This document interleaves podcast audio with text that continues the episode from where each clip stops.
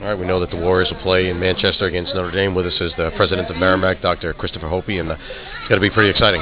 It is very exciting. It's uh, kind of a dream come true. It'll be basically home ice in Manchester playing against the largest Catholic college in the United States. It's just a lot of fun for us, and, and I think our kids are ready for it, and I think our fan base and our alums are ready for it, and so uh, it's going to be an exciting play. It's going to be rocking uh, uh, Saturday night.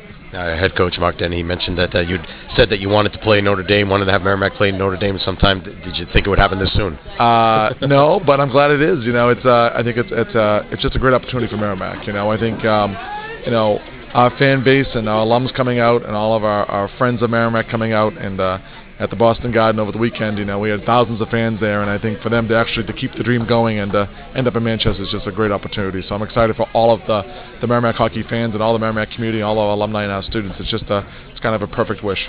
Seems like a lot of things are coming together this year, doesn't it?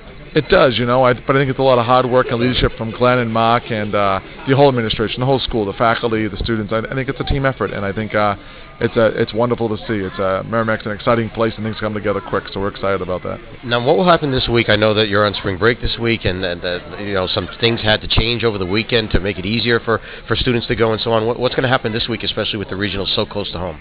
Uh, well, you know, this is the beauty of the internet and uh, Facebook and Twitter and everything else that, you know, uh, we're already in contact with all of our students and our fan base already, and so I think it's, uh, you know, they're following this, you know, as much as I'm following it, and uh, and uh, I've already got 50 emails in the last 15 minutes, so I think there's a lot of excitement. So. So I think we're going to have a big fan base there, and I think kids will come back early, and I think that uh, our, our alums are in the area already. You know, we have some 14, 15,000 alumni just live within 20 miles of here. So, uh, you know, Manchester's 20 miles away, so it's a kind of a perfect fit.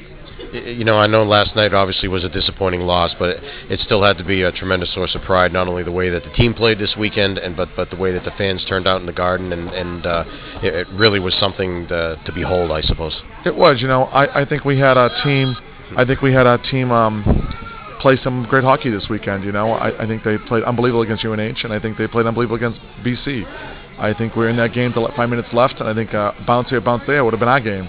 And so I, I think the kids uh, can hold their heads up high and know they played a heck of a game. And I think uh, BC knows that they uh, they go they got away with one. And uh, you know I hope we see them again uh, this year.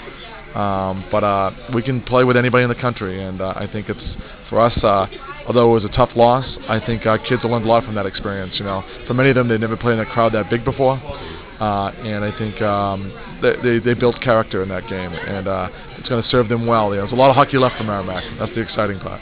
All right, thanks, Dr. Hope. It's been a lot of fun. We'll see you next weekend in Manchester. Thanks, appreciate it.